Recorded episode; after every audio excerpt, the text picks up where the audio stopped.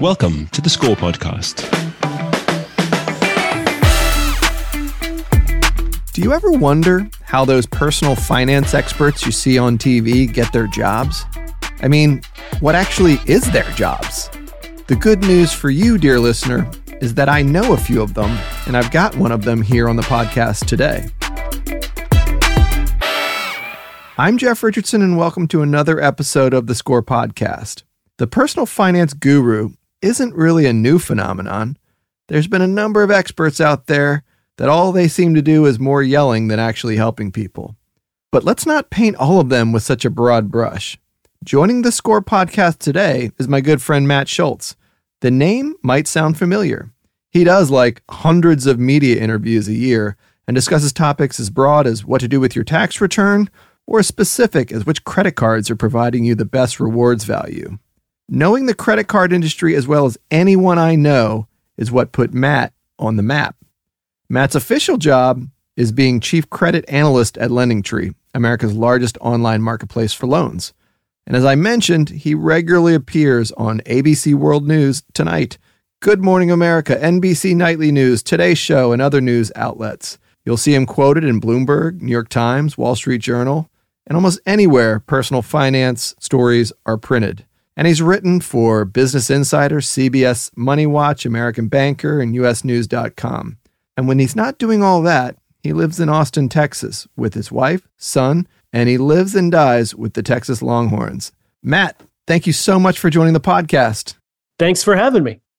First off, what I didn't mention in the intro is that you are kicking off a book tour for your first personal finance book, which is titled Ask Questions, Save Money, Make More how to take control of your financial life. We're going to talk about that in a second, but just uh, congratulations again on your first book. Thank you. I appreciate that. All right. So let's talk about something I kind of joked a little bit about in the intro. How does one or how did you become a person in the media that others look to for personal finance advice? And like, is there like a common mantra or thread to, to the type of advice you give? My most common piece of advice, and it's really the centerpiece of the book, is that you have more power over your money than you think.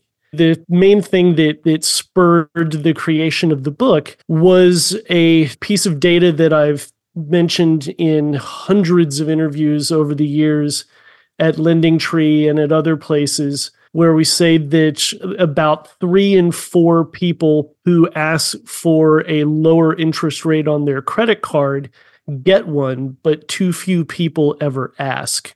And I can't tell you how many times I've done interviews where people have just been shocked by that. And it's something that has been the case for years through good times, bad times, pre pandemic, during the pandemic, post pandemic and it's it's a perfect example of something that you see in lots of personal finance stuff including things like credit reports and credit scoring but all the way down through talking to your significant other about money or you know splitting the bill at a group dinner. People have more power over their money than they realize there you go. There's a lot of advice to unpack in that answer, but I'll ask you to put your analyst hat on for just a, a second. You haven't been on the podcast, but uh, you and I cross paths frequently, and, and we are always kind of talking about the trends. So, what are your takeaways from this past holiday shopping season?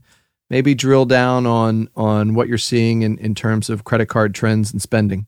Yeah, LendingTree does a report after the holidays every year. And this particular year, what we found was that about one in three people took on some some holiday debt, and that's fairly typical from previous years.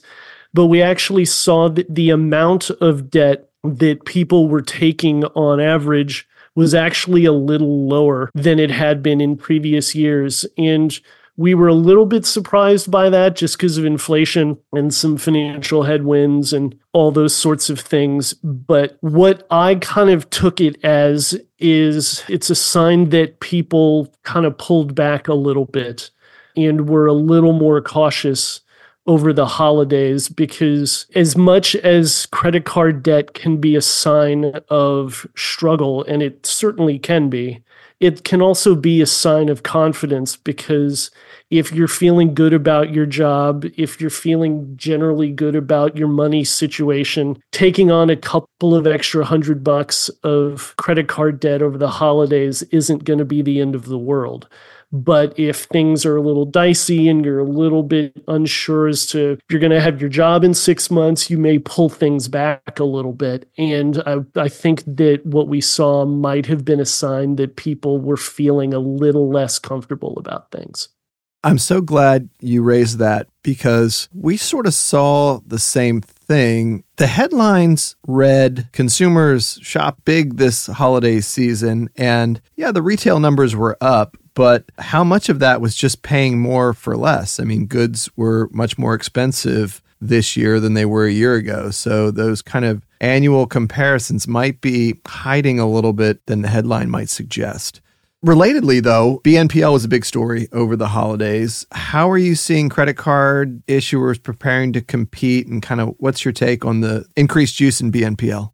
Well, BNPL is an absolute phenomenon, and it's been really interesting to watch over the years. And I only think that it is going to become more popular, especially once the credit scoring industry figures out exactly what it's going to look like when it's integrated into credit scoring tools. Because once somebody can use buy now, pay later to build their credit, it's just going to go even more crazy popular than it is i think and it's it's clear the credit card issuers have noticed it too most of the big issuers now have installment plan, buy now, pay later type offerings within their credit cards. And that's clearly something that they value. But long story short, I think that buy now, pay later is something that is absolutely here to stay. And with credit card debt at a trillion dollars, it's interesting to think where that debt number would be if not for buy now, pay later. Yep, I agree.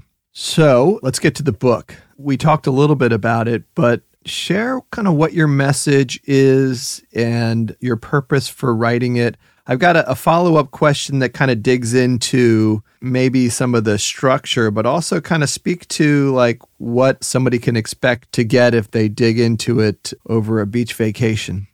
Yeah, well, again, the idea is to help people realize that they have more control over their money than they think they do.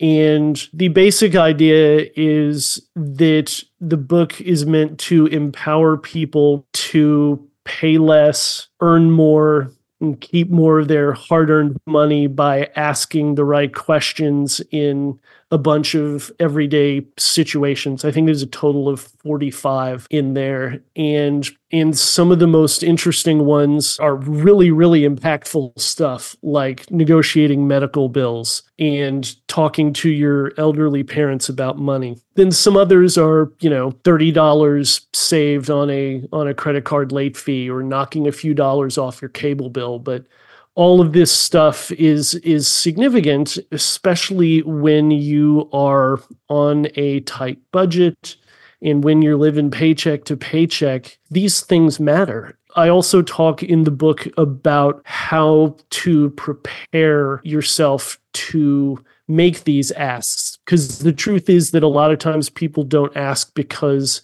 it's intimidating and scary and nobody wants to call a credit bureau or call a mega bank or call you know whoever else to negotiate for these things because it's not easy but that's that's something that's a key part of the book as well i think that that is very misunderstood and or not well understood particularly if as a consumer maybe you know you had a life event occur. It could be something medical, it could be a divorce, could be, you know, any number of things. Jumping on the phone with your lenders, your creditors is one of the first things to do because there are programs available when something unexpected happens where, you know, there's the ability to to skip some payments. So, I'm so glad that you're pushing that message. The other thing about the book that at least in the description that caught my attention is it almost felt like interactive in a sense. So these sort of fill in the blank sheets. Did I read that right? Like what what's going on with that?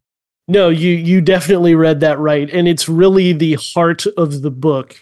There, there's a lot of really good personal finance books out there that give real information and real, just amazing stories and helpful stuff. But there's also a lot of kind of pontification, and you don't end up taking a whole lot from it. But what I really wanted this book to do is to kind of serve as a handbook and a very much hands on kind of thing and give people the actual words that they needed to say in order to successfully ask for some of these things. And in some cases, it's only a few things, but in some cases, it's a little more complex and there's you know a bunch of different things to consider. So we run through a couple of scenarios within these various requests and various asks and tell people where to fill in their personal information and tell their story. But what we really wanted to do was kind of give them the framework of how to actually ask. In and the goal behind that is simply to take another step towards helping them reduce the fear involved in making the call that is super unique and i didn't i didn't really make that connection but how useful is that? That is really cool. Okay last question. Looking at the year to come what are the personal finance and credit trends you think uh, you'll be most focused on and media will be most focused on in, in 2024 interest rates and delinquencies. Who knows when the fed is going to start lowering rates. I think I tend to feel like they're going to take a little longer to start than some people do. And then with delinquencies, it's just really, really interesting to watch as things keep on rising. And I personally think that things are normalizing a little bit from historic lows. But as we move forward and if delinquencies continue to rise with different types of loans, and we move kind of past that normal and into more of the uh-oh we're we're in a little bit of dicey situation here. It's going to be really interesting to watch. And then then of course the the giant x factor at the end of this year is is the election and what that's going to look like. And that will affect every single thing that happens in the following year.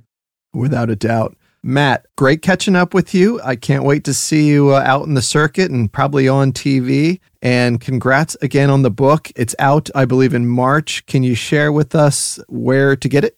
Yes, yeah, it is out on March 19th and it is available for pre order now everywhere you would shop for books. And if you need more information about it, you can go to my personal website, mattschulz.com. That's S C H U L Z dot com slash book. And you'll find all the information and links uh, right there. Matt, thanks again for joining the podcast today. Thanks for having me. This was fun.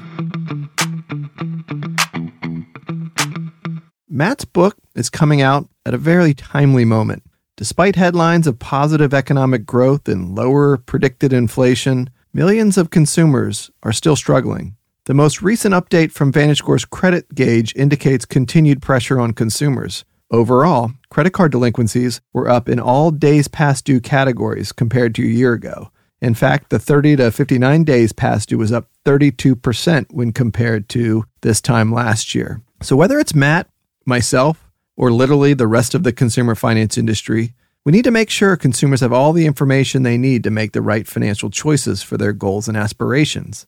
They apparently also could use a good script, so Matt's book's going to really come in handy. Consumer education is key, delivering it when it matters is what matters. I'm Jeff Richardson, and I look forward to our next conversation.